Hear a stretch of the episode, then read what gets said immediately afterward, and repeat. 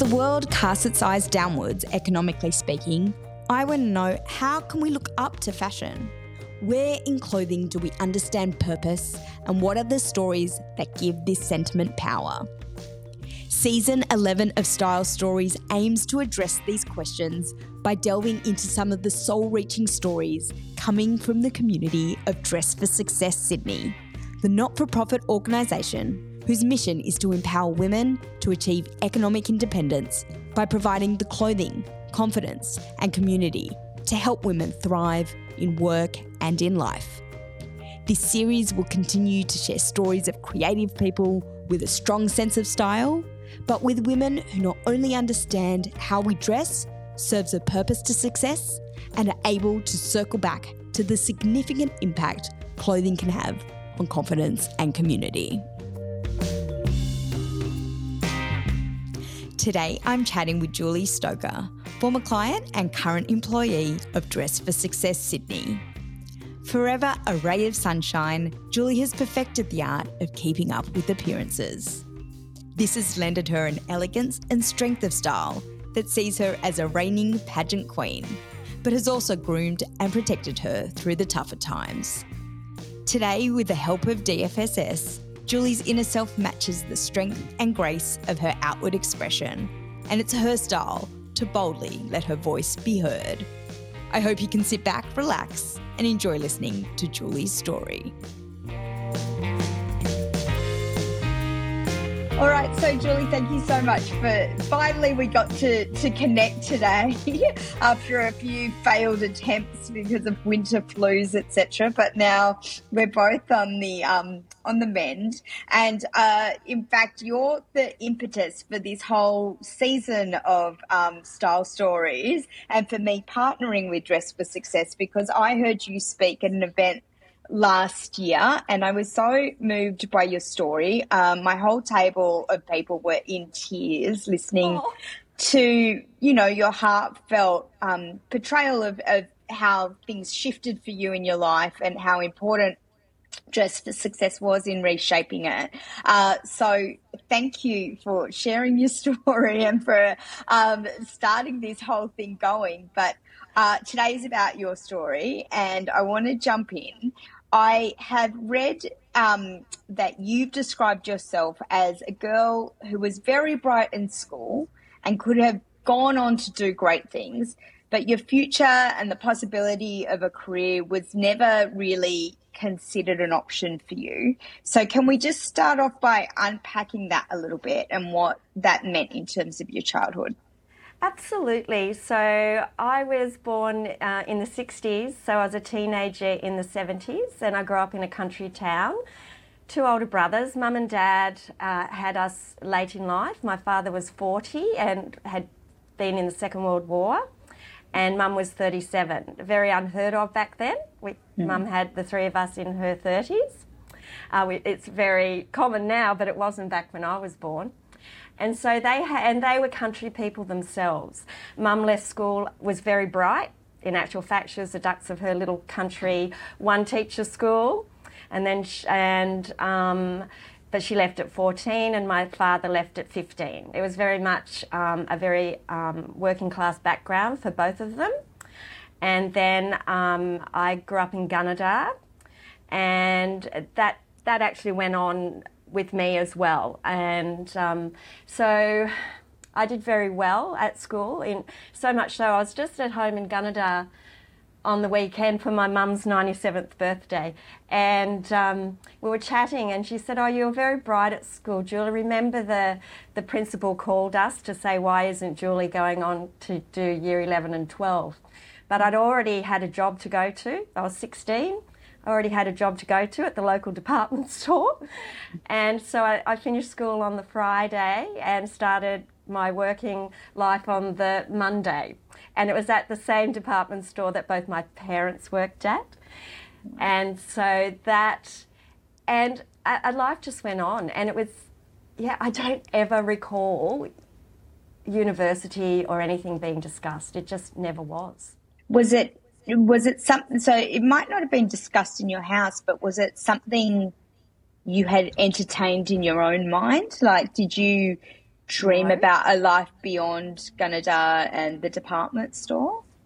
No, not at so that you, stage. You were quite no. satisfied with with you know following the protocols that your parents had kind of set for you and what have you. I was, but funnily enough, um, once I started working.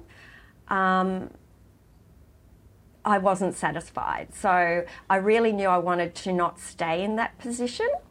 Um, so I ended up going to TAFE and doing not so much a secretarial course, but learning how to type. Um, that was my little stepping stone. And from there, um, I was at the department store for a couple of years. And then um, I ended up applying for a quote good government job. Um, and so I applied for that and I ended up um, moving to Tamworth, which was the big smoke to me. you know, a 50 minute drive away to Tamworth. And um, I managed, so I moved out of home when I was 19. And that was really the start of my journey. Uh, mm. And so I worked at Department of Social Security, uh, which is now Centrelink, um, for five years. Mm. Right. And so going back to more of the, the that bright young girl that was, yes. you know, satisfied with her home life, um, what did that, that look like in terms of your sense of expression of self? You had two older brothers, did you say? Two older brothers. It was um, it was a very patriarchal uh, family.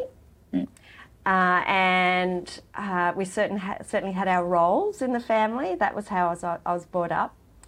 I was always a very um, bright and bubbly young girl. Um, my neighbour called me Sunshine, and it's funny enough, since I've been at my last work, um, uh, they someone called me Sunshine, and one of the lovely volunteers calls me Sunshine. It's so funny. So I must have been this this sort of personality from from when I was really little, and uh, I had a great sense of community. Um, beautiful friends, pa- played a lot of sport, was very crafty. I did, you know, I did lots of craft and knitting and macrame, yeah. things like that. Yeah. So I was very settled. It was, but I think uh, something in in in me always wanted to to move away from the country and do bigger things, but I just didn't have. Um, the knowledge or anything to write go with that because it was mm. never discussed. There was nothing think, visible to you. I think it was assumed that I would get married and have mm. babies and stay in the bush. Yeah.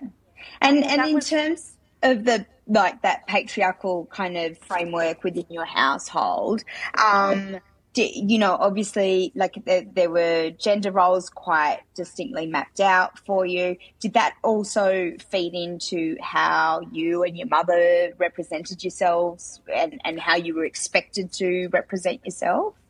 100%. Mm. And mum worked.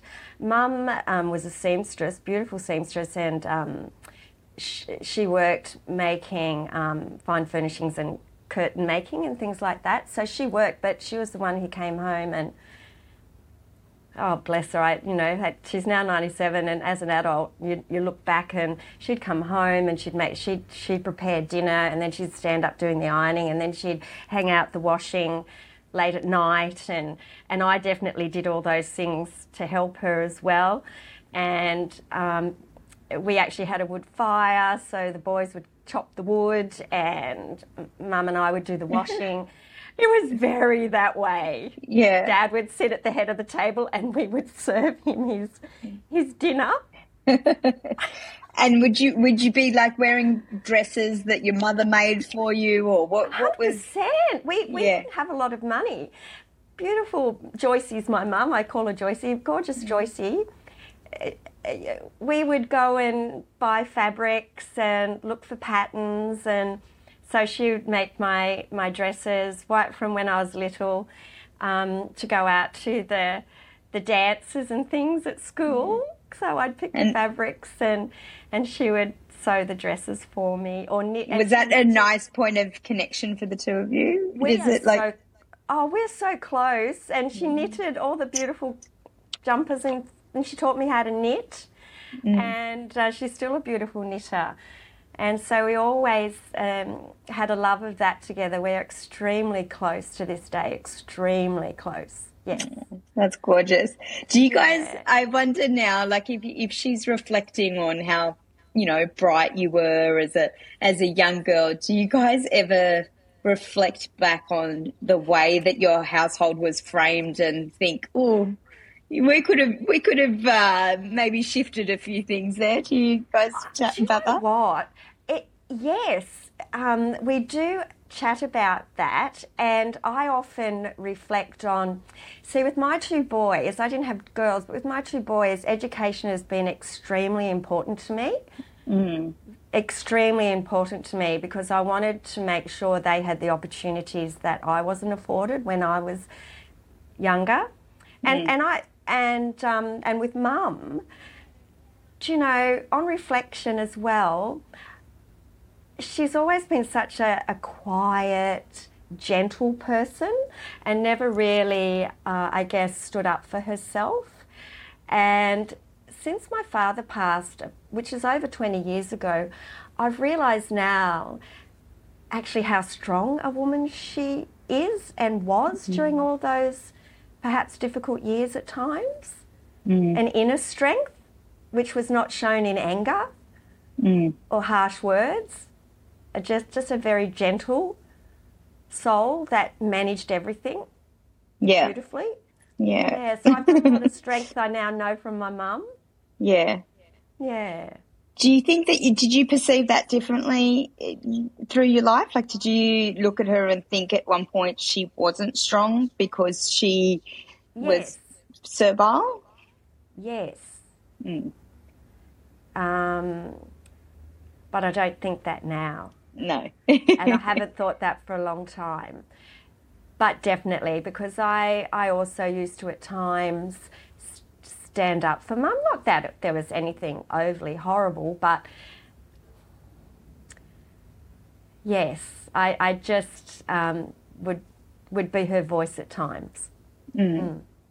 So, finding your voice, you you moved away. Um, you moved to Tamworth, the Big Smoke.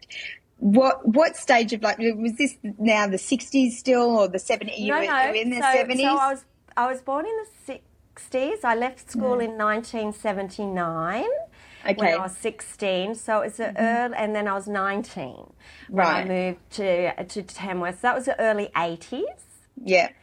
so, so you you're you're operating. So you're moving out of something that's quite traditional and quite enclosed, and not a lot of visibility to the broader kind of workings of the world. But you're moving at a time where that sense of female liberation is so strong and so vocal. How mm. did that influence you? Do you know what? I, I don't think I thought about it. in all honesty, because I, I think I was still in the country. You know, I was still yeah. in Tamworth. And yeah. So it still wasn't something that was loud in your kind of cultural loud, framework. I wish I could say that I was aware of it, mm. but I just wasn't. The, my circle uh, of friendships there, we didn't discuss that type of thing, and yet we were all working, we were all independent, um, and it, it, isn't it interesting? No, I, mm. I didn't think about it. Do you know, I don't think I really thought much about it until I travelled and and I moved to Sydney. Mm-hmm. And so, was it? Is it? Did you start? Tra- because I know that obviously you worked as a flight attendant for Ansett yes. for a long time. When yes. did all of that happen in your your life? Well, um, that happened in um, 1988, I joined Ansett. Mm-hmm. Um, I was working at the uh, airport Hilton prior to that, after I'd been travelling for a year, and um, that was fabulous. I worked on ground staff for two years, and then, um, which was such a wonderful job too. I love, I, I just I'm just such a people person. It was, mm. I just, Ansett was such a fabulous airline to work for. And uh, so I was on ground staff for a couple of years, and then I physically used to close the aircraft doors, and I was that person at the top of the lounge, you know, saying all the boarding um, calls and all of that things, and taking all the documents down to the crew and closing the aircraft door. And then it refle- I just thought, gosh, I'd really love to be on the other side of that door.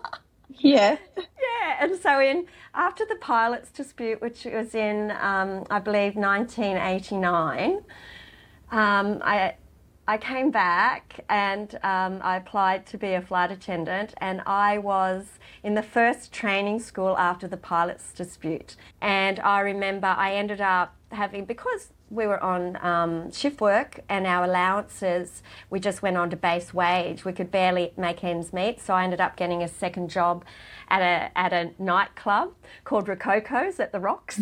I wasn't a very good uh, waitress, I have to tell you. but it was fun. It was fun Yeah. and it made ends meet. So it was after that that, um, uh, yes, the first training school after the pilot stu- dispute, which was huge. It was So, really so were you a single girl then? Work like eh, you were Yes. on your own. So, single girl working in Sydney as a flight attendant, working in nightclubs. So, quite already quite disrupted from what was already otherwise prescribed for you. How did that resonate?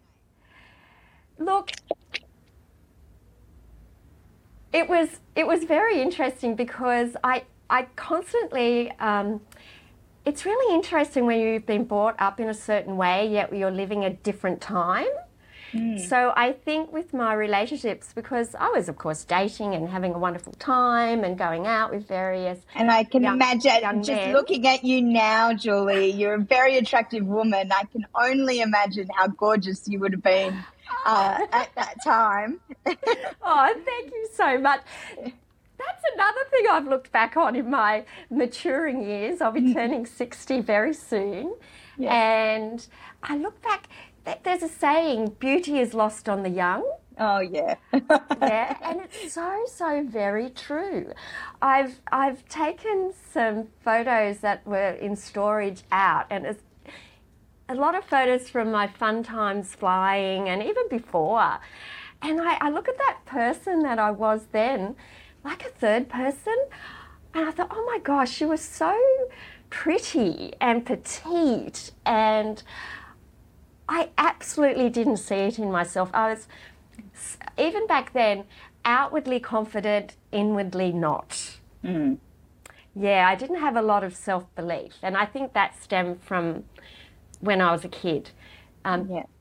Well, because no one told you you could be all these things, right? No one told me I could be, and ev- all my life, I've because I've always been loud and and um, laughing loud and telling stories. Um, I've always been told to be quiet. Right. all my entire life, I've been told to be quiet, which now I see as put me in a box, you know, be quiet, be small. And um, And so that time when you were single and living what ostensibly is quite a fabulous life, yeah, did you feel like you could be loud then? no, not really. I was, but. I was still got told to be quiet. They don't need to So- hear you, Jules, in row 33. and and you're obviously you know you're going into Ansett you you got the role as a flight attendant. You're in uniform. Um but did the world did you feel like the world literally opened up to you as you started to see more beyond? 100%, yes. And because I was with so many amazing um, flight attendants and the pilots, and the, the lovely conversations I'd have with various passengers through that, you know, the 13 years I was with, with Ansett, the world became my oyster. Yeah, it Yeah. did. And but I still had that inner voice. The inner voice is very difficult to shift. And it really wasn't, in all honesty, till I um, came to Dress for Success, which we can go into later. And there's a few stories I'll tell about that journey. Um, it really has been pivotal. When I say that Dress for Success changed my life, I don't say that um, lightheartedly. It's changed my life in so many ways. I am honestly the best version of myself I ever have been. And it's 100% because of walking through the doors. Mm. It really is. That's why when you're asking me these questions, I can only be honest and say, well, yes, but that inner voice, that, that inner child, speaks very Self-critic. loudly. Oh, yeah, it, very loudly. oh, it's very loud in a lot of us, isn't and it? and you know um, I've changed so much and and just and it's very interesting when you change fundamentally and start to stand up for yourself. It's not easy for others who have been in your life forever to be able to accept that new version of who you become mm. which I found interesting. Mm. And sorry, what was your mum's name again? Joyce. Joyce- Joyce I call her. Has Joycey loved seeing that change in you? She's so proud of me Yeah. very, very proud of me. And um, yes, she definitely has. Yes. All right, we're, go- we're going to get to dress for success, but there's a few pathways before that. Oh, then, yeah, I've had such a life. I really have. So I want to know: Does this loud young woman, um, who's you know got to be, uh, as I said, in uniform, keeping up a very polished appearance uh, during her work life, she? Were you loud in terms of how you dressed or how you presented yourself outwardly um, outside of work? No, I'm quite conservative, really. Quite Yeah? conservative. So what, what did that what did that young woman? Yeah, I imagine you were you. I mean, you are. I imagine Hmm. you were then. Uh, what did what did you wear? What what did that look like? Uh, I'm trying to think back. Well, uh, it would be whatever was in, in fashion at the time. You know, I remember the the shoulder pads and hosiery was big, and um, gosh, how do I describe what I, I wore back then? It seems so so long ago. I wish I'd thought about that before we, we, we chatted. I when we were going to do do our face to face like like in person interview, I had this fabulous couple of outfits I was going to show you. One was that was my mum's. I I, I love fashion. Uh, Yes. From my mum when she was in her 60s, in, in, in, from the 1960s. Yeah. And one was when I was in the Miss Australia Quest back in 1984 and I still have that dress, and it was. Uh, I, and I have missed this whole chapter. I never knew you were in the Miss Australia quest. Let's jump. Right I was, that. and I had this. I've got this fabulous dress that I can still fit into Yeah. because that that that dress. It's and it was so funny. It was black and red striped with the. You know how they had a like it, it was 1984 and had the billowy top and the straight skirt, but it came above my knee. Straight skirt. So because I, I have, you know, I'm nearly 60, so my body shape has changed. I can still wear it. I nearly Yeah. wore it today. I thought, wouldn't that be funny to wear my 19, retro 1984 um, Yes. Miss Australia Quest dress?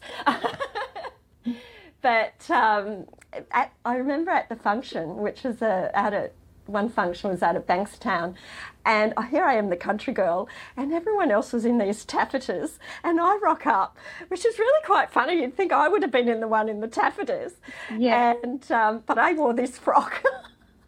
And so, what I'm- inspired that? What, like, where did you get the idea for it? How did you find it? Did you make it with your mum? No, I didn't make it. I was in since I was living uh, independently in Tamworth then, and um, I just would have went down to the local um, town street, as we call it, this downtown, and uh, bought the frock there. And I think I probably didn't have any idea that people were wearing taffeta. Probably, I may have worn taffeta if I'd known that. And so, what happened? Did you you participated? What made you do that? Well, I have to tell you, this is a very funny story, and you've got to realise this is 1984. Yeah. Okay, so it is a very funny story, and the girls at work said, "Oh my God, Jules, you really got to tell that story. It's because it's hilarious." So back in the day, um, Miss Australia Quest was slightly. Look, I don't know if we. ever, I guess there's a Miss Australia Quest now, but back in the day, it was really a big thing. And so, if you were working for a big organisation, and I was working for Social Security then, so it was Australia wide. And other organisations, let's say you were working for a, the CommBank or something like that. So these big organisations would run their own pageant prior and then if you won that pageant, there's Miss Personality and Miss Charity, and the money that was collected from all the other entrants would go to you to then go on to the Miss Australia Quest. So what I'm talking about now is this is a funny bit was Miss Social Security. which in itself is hilarious. So anyway, so I was in Miss Social Security, and so the function I'm discussing was the the big ball at the end where, and um, we were interviewed, um, and we had to do deportment and all of that sort of thing, and Ann Sanders, she interviewed me, and I remember her, and she had this. She was so beautiful, and she had this electric blue silk blouse on. And I remember her interviewing me. Anyway, we go to the ball, and this is where everyone was in taffeta, and I wore this this um, red and black dress, and I won Miss Miss Personality.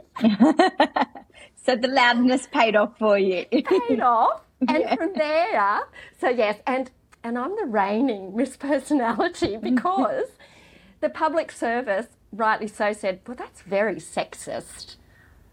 'Cause, you know, like, and, and so that's it. Yeah, There's yeah, no more. okay. Right. the end of that, so I'm the reigning Miss Social Security. I've got a sash and everything. Excellent.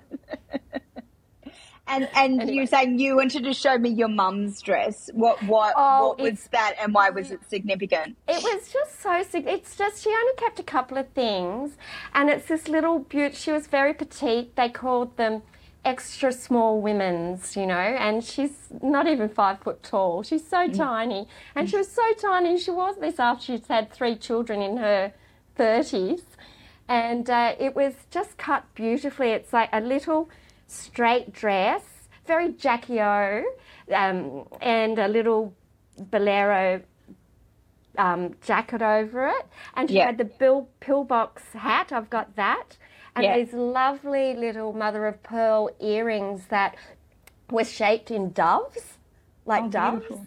Yeah. and I've got the the pearls, as, the the necklace as well. So I've got Yeah. the whole outfit. I can't fit into it anymore. But yeah, so I just knew that you would like like to see those. Oh yeah, of course. Well, maybe you can send them to me afterwards, and we can share share them on social media when we um uh, talking With- with about my your sash.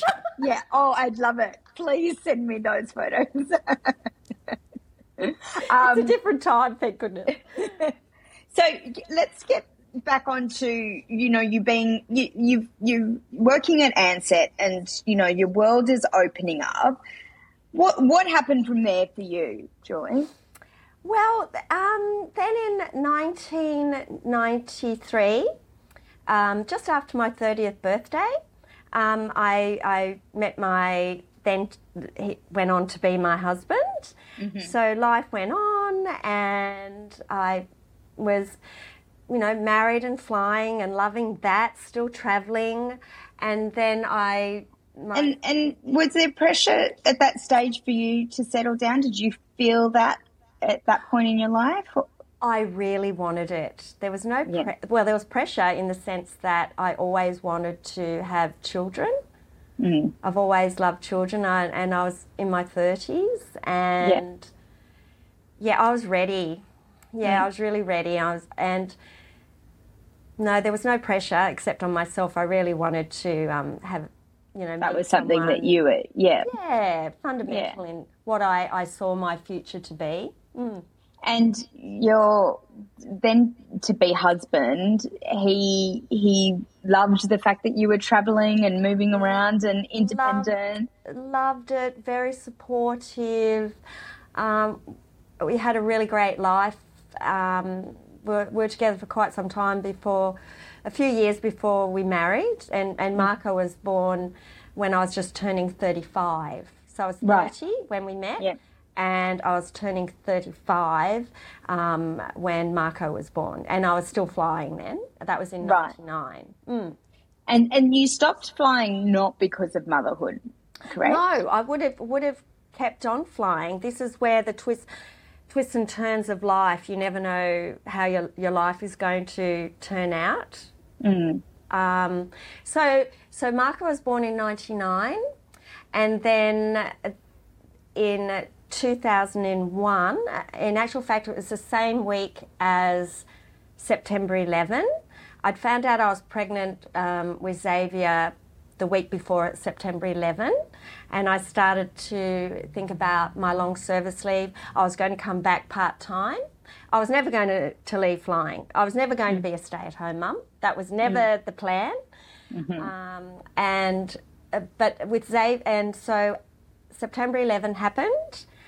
I found out I was pregnant. September 11 happened, and then the same week Ansett collapsed. It was a really tumultuous time, and I didn't feel the pressure to go out and look for another job because I was pregnant. And that's where my life changed to ha- the direction that I thought it was going to be. So what happened? Well, so I was 39, um, turning 39 when I had Xavier, and it was decided between us both that I would, at that stage, stay at home to look after the boys, and I was happy to do that. I. I never planned to have that be 13 years out of the workforce.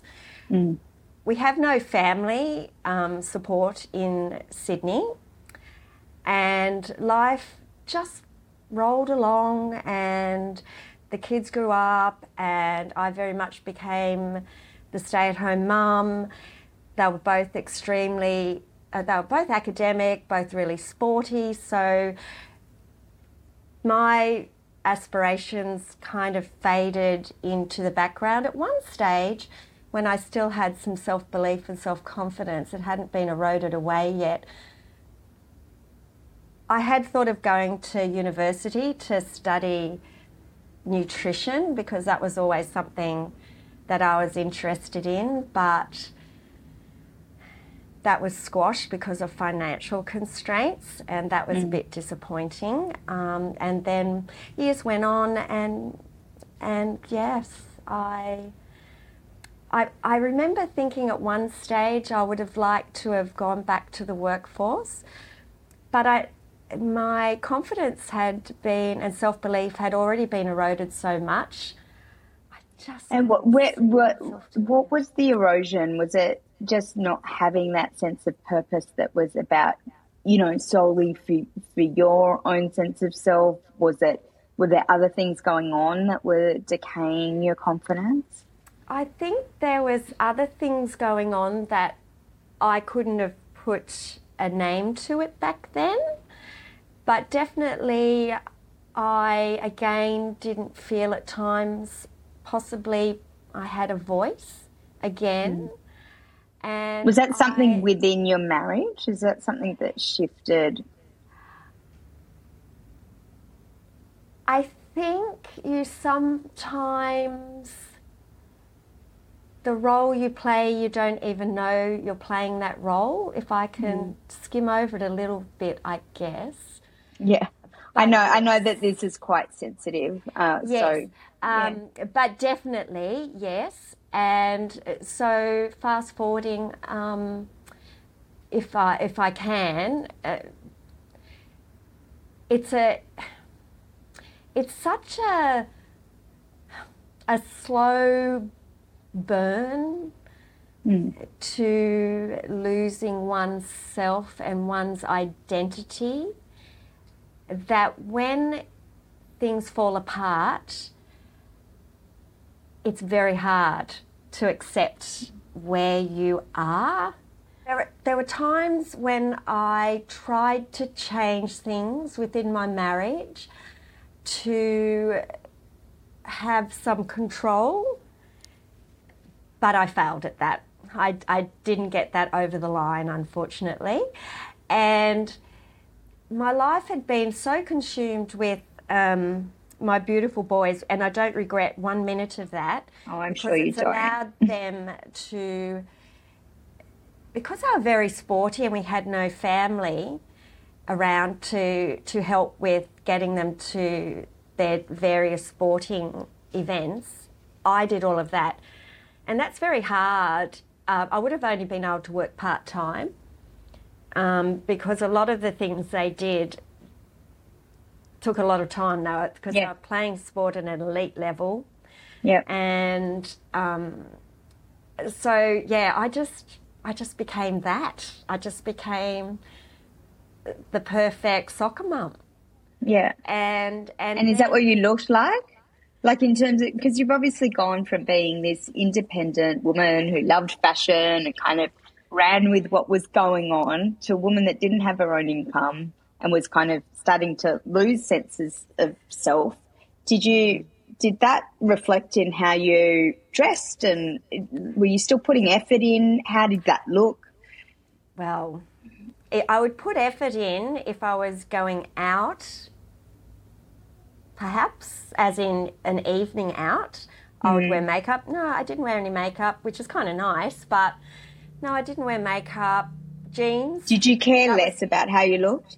No, I wouldn't say I cared less about how I, I look. I always made sure that my good hair, good teeth, I say. I still took pride in myself. I still took, I, I was very much, I went to the gym. I, I because I was a stay at home, I, I could do that. So that was a mm-hmm. really positive. I was always, because when I was younger, I played a lot of sport. And Yeah. so being healthy and active was always part of my life. So no, no, I, I can't say that I didn't take pride in my appearance. I just didn't have the, the clothing that I would have had. Hmm. So, so. And did you miss became- it? Oh yes, I missed it. Oh, and and being a flight attendant was such an identity. It was who I was. I loved it. Hmm. I loved being in the uniform, and it, it was very hard. It was uh, I, I I lost my identity as well when when I lost my job back then. I mm. found a new identity, but I was a shadow of my former self, I think. Yeah. But I was good at what I was doing. I was a good mum. It sounds like, Julie, you've always been good at outwardly projecting an image, even if inside things were kind of crumbling. Is that fair to say? 100%. All my life. Yeah. All Yeah. my life. Yeah. Lots of crying on the inside or crying behind closed doors and the bright, bubbly Julie outwardly. Mm. Very much all my life, I'd say that. So you got to a point where your relationship, I assume, fell apart, um, and you didn't have really any financial independence at that point, right? You, I, I know you've said that you, you didn't even have a phone account in your name. or a utility. Excuse me. So when I, hmm, when the marriage collapsed, that's when it really hit home. It was, you know, when you first leave school and you start to get yourself together and you get your first credit card and things like that, and you go out on your own and you get your utility bill. And these days, you need a credit rating to do anything really, like moving forward to get a home loan or anything. I had none of that because over those 20 odd years of being um, in this relationship, I, it just chipped away. I didn't even realise it was happening. And, um, and so I had to re-establish myself from the ground up. What was, if you don't mind, what was the low point? Where, like, where did you kind of? So your marriage has ended. You've Mm. dipped down. What what did that look like? I mean, that Yeah. was that was so debilitating because Marco, because he is very bright, he was very. Um, I'm not good. He was fortunate to be able to have a scholarship, academic scholarship, at a beautiful private school, and so I he was going into year eleven uh, doing the International Baccalaureate. Um, so it's a two year diploma program. And I was very aware that um, I was trying to keep things on an even keel for his next two years.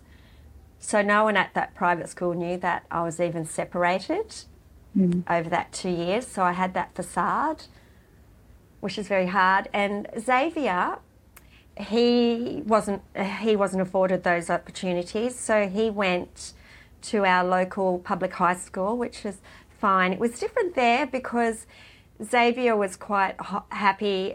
Not that Marco wasn't embarrassed; it wasn't that.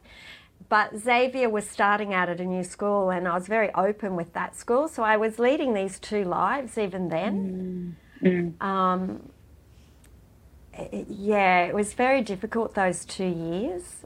Um, because at one stage you were like doing cleaning jobs, right? Was, yeah. So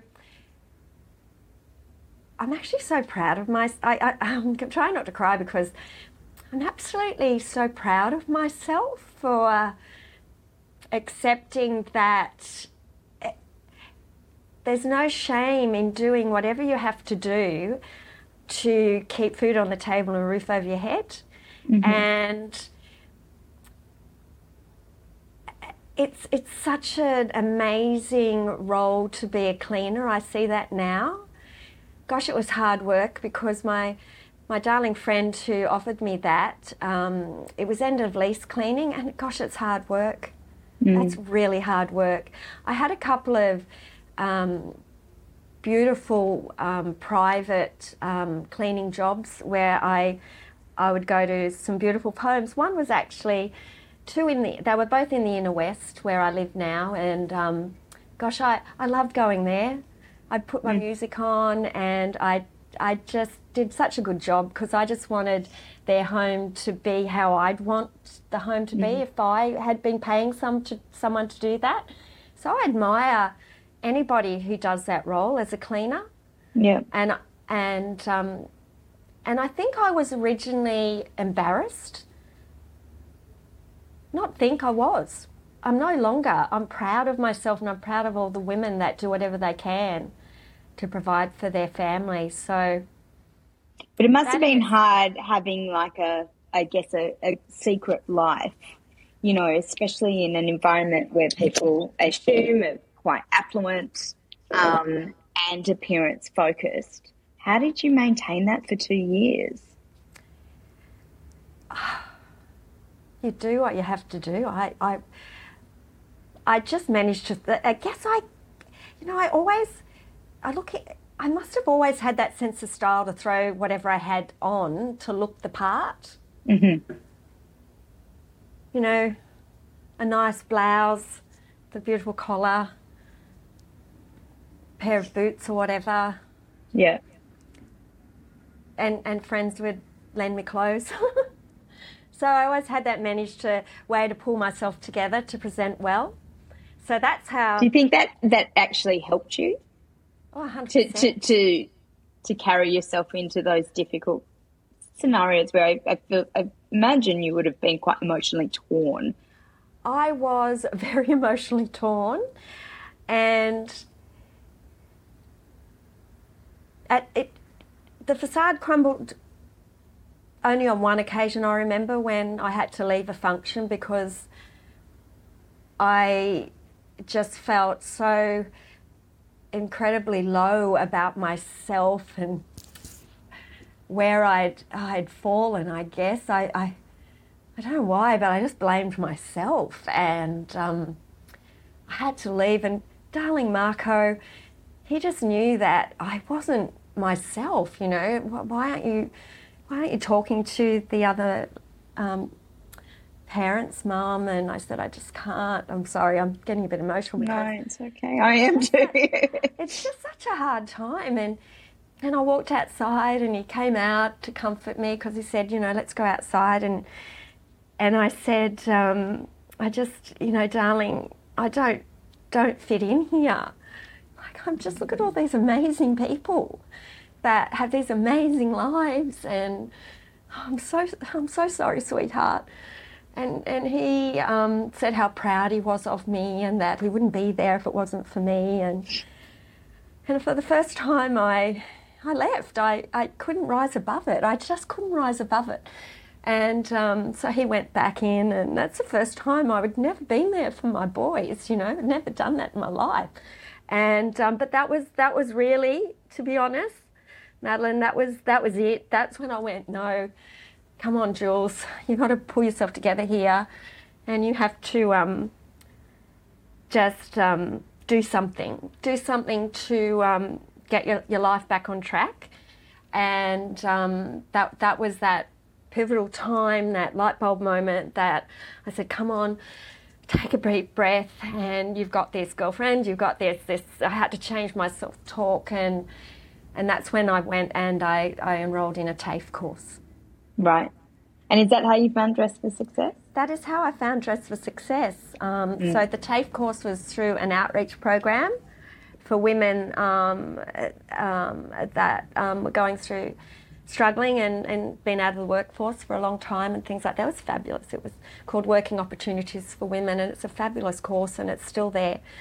And um, at the end of that, um, we are invited to Dress for Success. I've, I've since learned, which is another one of those twists and turns of fate, I guess, that it was the first time that that program had aligned with Dress for Success. So I was the, I was the first class of, of women that had been invited to come to Dress for Success. Um, and so I nearly didn't come because I knew of Dress for Success because my friends donated to Dress for Success, and um, I thought, oh gosh, I don't know that if that's really for me. And because you've said before that you didn't feel like you were the type of woman that should exactly. be using that service. I, I thought um, there were people um, in far more vulnerable positions than me that were homeless or coming out of incarceration. And but I changed my mind. And B, I do like to complete things. That's part of my personality. You start something, you complete it. So I said, no, no, I'm going to do this. It's, it's part of this course, and I've been given this opportunity. I'll go. Best decision of my life. Oh my gosh. Mm. What a great decision that was to, to change my mind and walk through the doors here at Dress for Success. So to, you obviously, you know, going back to the beginning of our interview, it's had such an impact. Can it? Can you break that down? Is there I, ways to, to, I certainly to unpack can. it? So I felt so vulnerable walking in, so um, insecure again. Like, like, did I deserve this? Um, and when I walked in and the beautiful volunteers, and some of the volunteers, actually all of them really, that looked after me, they still are here. So now I see them all the time and they know how much I love them. They are so beautiful and kind, and they, they, it's it's like a this beautiful kind, warm environment, like a, I, I've said this before, a, a collective warm hug. Mm. And I just felt so accepted. I didn't feel judged. They asked me how I felt, um, what was going on in my life, and they were very, very kind and caring. And they collected so many beautiful clothes for me. That was overwhelming. Do you think it was the first time, Julie, that you were in an environment where you didn't feel you needed to keep up a pretense? Yes. Yep. I was allowed to feel vulnerable. I was. And I'd had that with, uh, let me just say, I'd had that with my girlfriends as mm-hmm. well. Mm-hmm. But in this um, outward world, you know, outward to, to the world, mm. outside the door, other outside your inner sanctum. Inner sanctum. Yeah. Yes, it definitely was. And so I was very honest with my current situation. And oh, they bought so many beautiful outfits.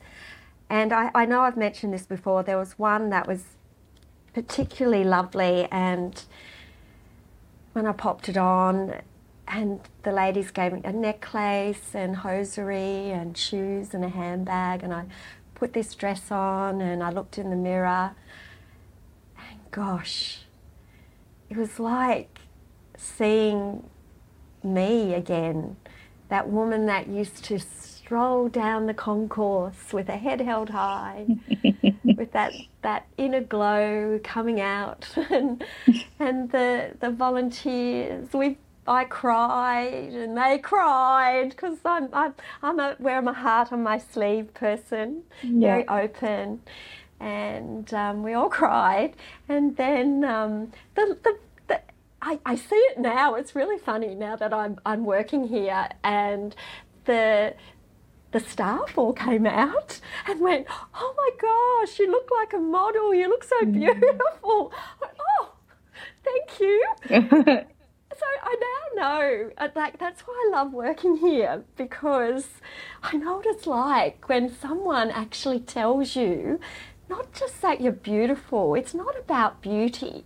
It's about you look how amazing you look and you your shoulders go back and your head goes up and I see it every day I work here I see that transformation in women and I know what an outfit does it's it's transformative mm. so what do you think because you you obviously were a woman that always knew that how to have style regardless of means um, yes. So, what was it about that dress? What was it about that moment that created that magic for, for you and the people around you? Do you know what? I would never have chosen that outfit for me. It was very slim fitting. And it's funny how you see yourself. I think I'd, hate to say it, I think I'd become that mum, you know, like a mummy brain that I couldn't look so womanly, sexy, mm. for lack of a, a, mm. better term, I guess. Yeah. No, it was shapely, and it it was so stylish and beautiful necklace, and it just resonated with me. I felt. So, beautiful. do you think the magic? Because I'm trying to. Because no matter who I speak to from Dress for Success, you all talk about that moment and it is enough to bring everyone to tears. And through these interviews, it's happened yes. consistently. No matter which side of the coin of dress for success, dress for success you've been on. And to unpack that, obviously the clothes are, you know, a, a very big part of uh, of the process. But do you think that part of it is that you have an opportunity to see yourself through those volunteers' eyes, that somebody else is seeing your beauty in a way that you've forgotten. And the clothes just enable that. Madeline, you've unpacked that really well. That is perfect. that is exa- yes, that is exactly what it is. Yeah. Someone else seeing what you don't see. And you know what? They have such kind words. Mm. Gosh, that even Dress of Success and those beautiful volunteers keep giving back to me all the time. Just recently, it as a woman, you go through so many different stages in your life. And as I said, I'm approaching 60, and you go through menopause, and your body changes, and you lose control of a lot of that. And so I've got a different shape now one of our lovely volunteers that's been here a long time, she looked at me the other day and she said, Oh, Julie, look how beautiful and curvy you are. Gosh, you're gorgeous. And I went, Oh, thank you. And I just thought, I said to her, thank you. Oh my gosh, I've never been told that. Yeah. Thank you. And I, I see myself, even now, it's amazing. So I'd, I'd like to say that to women in general. Please genuinely compliment someone, but not just about, oh, that dress looks lovely. Maybe that, oh my gosh, you're sexy or that. Like she said, you're curvy. Mm. And I thought, because I was always so petite and skinny, I was so yeah. tiny, right? I'd never been told, told I was curvy. And that's one of the things, and I see that now, that going this change in who I am now, I'm now, that small comment has again changed my perception. So, one of the things that you started off saying at the beginning of the interview was that dress for success changed that fundamental thing in you that was outwardly confident but inwardly critical. Yes. How did it quieten or dull down that inner critic? How has Dress for Success done that for you? Well, it's that in itself has been a little bit of a journey. It wasn't instantaneous. It's a process.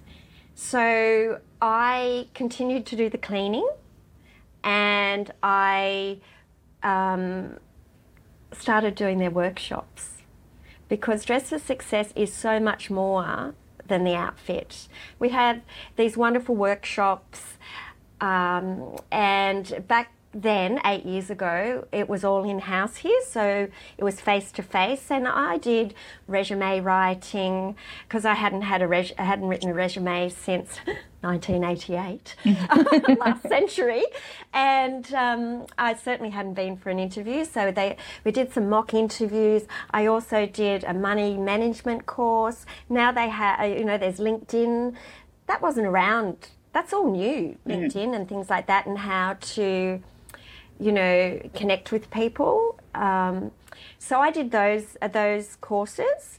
So slowly, slowly, slowly, I was not only feeling more confident about my appearance, I was building up my self esteem and building up my inner belief and my confidence. And I've noticed that.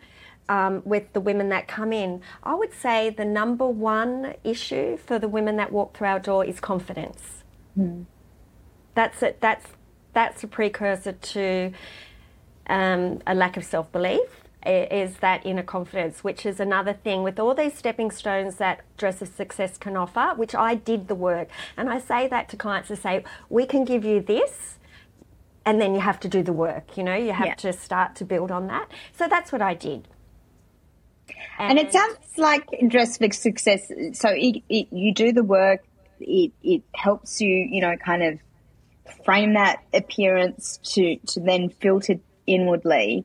But it also provides a sense of belonging and a social circle of support um, that women might not otherwise be receiving. Is that fair to Very say? Very much so. So you've gone full circle, Julie. You've you've gone not only from um, a client of Dress for Success to now working for the organisation, but you've also gone from working or being in very male dominated environments to being surrounded by women all the time because you worked for the Football Association. Yeah, I worked for, yeah, uh, Football Australia. Football but, Australia. Yes, it is very male dominant, but I have to admit, it was a wonderful organisation to work for. I fell on my feet there. Yeah. They're a big part of my journey because you, you do perceive it as male dominant, but you've got to remember the Matildas are part of that, and they have mm. forged ahead with women's pay, equal pay, and different things. I was surrounded by so many amazing young women there. Gosh, they inspired me. Did you Gosh, find a bit of your old younger self back in, in that place in I, those in those girls?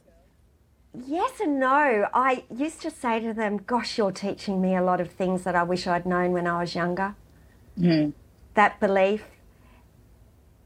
I, they called me Mama Jules there, and I loved that. It wasn't a derogatory term. Yeah. I love them like family. my, Yeah. my football family. And those, those young ladies were so inspiring, so inspiring. And they taught me so much. And of course, I started my advocate speaking during that time too. Right. And that in itself, that's that I found my voice. Yeah.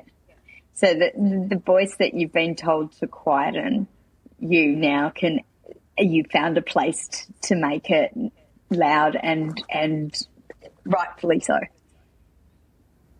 I just love it. I feel when when I get on, I could would never think that I could ever do public speaking mm. in a million years, which is such a interesting. I'm such a people person, but public speaking's so different.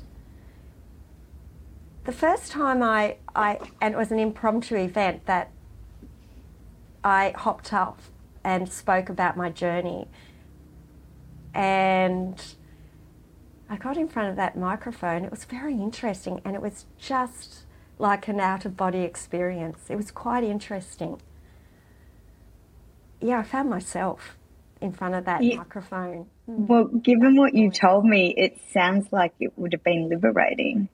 Have that little child in you say, "Don't speak," and then have everybody egging you on to speak. Would have been freeing. It was so freeing. I know I've got a million stories about Dress for Success, but before, so that was an informal, impromptu situation. And then from that, um, the C- current CEO of Dress for Success and the, the chair came up to me, and I didn't know them. I was just there as a, you know, as a supporter of Dress for Success when I was someone said you should get up and tell your story, which I said no to to begin with, and then I went, oh, I'll do it. and they said, oh, we'd love you to speak at International Women's Day. I nearly died. Can you imagine? I'm going, what? so anyway, I came into Dress for Success to be styled for that event. And as I was leaving, the lady at the front desk then, um, I was being my loud self, telling a story with the volunteers, and she said to her, she shushed me to quieten down, and um, she must have been on the phone or something. And I had the two volunteers there. Now, because I'd been told that all my life, to be honest, I didn't think anything of it. Yeah. I just lowered my voice. But one of the volunteers said to me, Oh my goodness, Julie, I used to be a teacher and I would give anything to have your voice. I would give anything to have your projection. And I didn't say it then, but I walked out there again, that again. And I walked out, I went, Oh, no one's ever in my entire life, and I'm now in my mid 50s, no one's ever told me my voice is worth listening to. And that night, I spoke at my first big event for Dress for Success for International Women's Day. There you go. so, and you're not afraid to speak out now. From a messaging perspective, to to be vocal and to, to kind of express what is important to you for all your life life lessons, what are the messages that you would like to to have other people hear?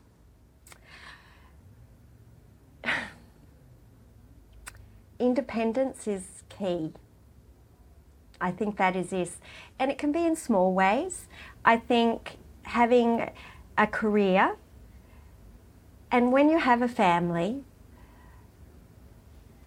you may not, don't go just, uh, even if it's a, a few days a week, just keeping your independence and financial independence and financial literacy is so very important. Education is very important to continue learning. Um, ask for help. That's a big one. Mm. Don't be too proud to ask for help. Be vulnerable. And then the world is your oyster. But it's a big thing to keep that financial independence. It's so, so very important mm. to not forget who you are. And, and do you think that from your life experience, your worldview has changed?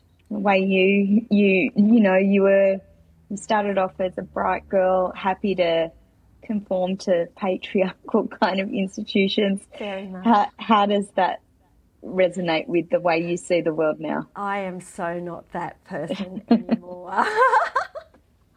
no, and I, I, I shout it from the rooftops in in the sense that when I speak to young women and men, because men can find themselves in this situation as well, that it's so very important to keep that sense of self. And yeah, I'm so not that person anymore. I'll never be that person anymore. Mm. I've changed completely and I stand up for myself. My boys, my proudest achievement. They, Mm. You know, we have to have young men coming through that walk the walk and talk the talk for women's rights and and believing in women and that they're equal and I think that's that's a big job and one we can see there's a long way to go. But I think the more young men and men that's that stand up and have a voice is very, very important. So, So, so how do you think that they perceive you now? they perceive me as a strong, strong mum, good role model, kind, still, still me, still kind, still generous with my heart, but um, doing things I never thought I could ever do. Uh, I can inspire others. And when I, I have people say to me, Oh, you're so inspiring, Julie, that's a hard one for me to accept, but I can I can see it because I I see in my role now where I come across women who were in my position and far worse. I have the opportunity now to change lives by a small gesture, a small word of confidence, a small word of gosh you're a great mum. Gosh your kids are, they're so lucky to have you. Look at you, you're going to come back. I know you're going to get that job. I know you're going to get that job, and I can't wait to see you when you come back. Mm. What a privilege. What a Yeah. privilege it is for me to be able to be where my journey started in my self belief and getting my life back on track, to be able to be here and to share that now with honesty, to sit down with women to say, I do know, and I'm hearing you, and I'm hmm. listening, and you've, you've got this. Yeah. And Julie, today, in terms of how you appear, how you dress yourself, what does that tell the world about your story? That tells the world that I'm self confident, I walk with my head held high. I'm a woman of a certain age that will not be spoken down to. And my clothing says that I take pride in my appearance. And you know,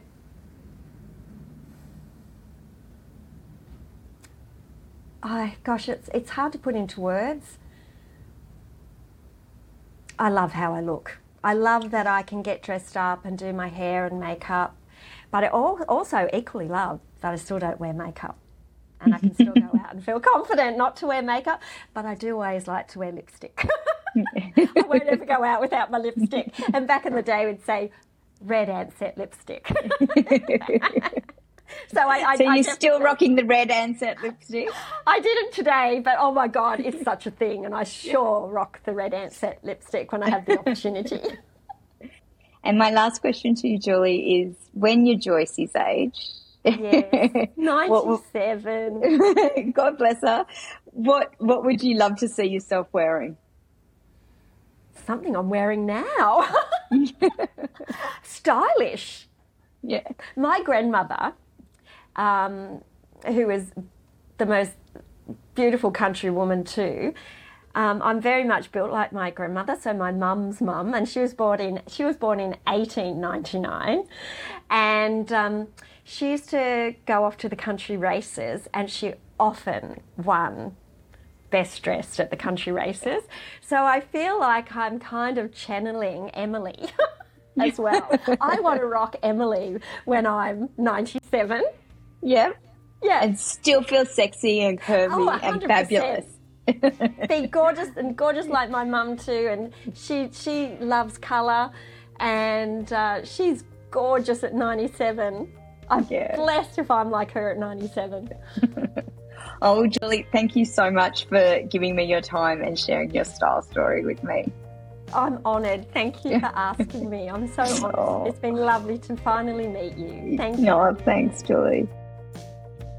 Julie's humble beginnings in country life may have predicated no role further than wife, but as her wings flew and her independence grew, the world stretched out before her, and Julie embraced it with enthusiasm, adventure, and timeless style. Julie's style may have remained poised and eager to please, but as her inner critic got loud and her sense of self got small, she always found the strength to slap on a lipstick smile and put on a polished appearance.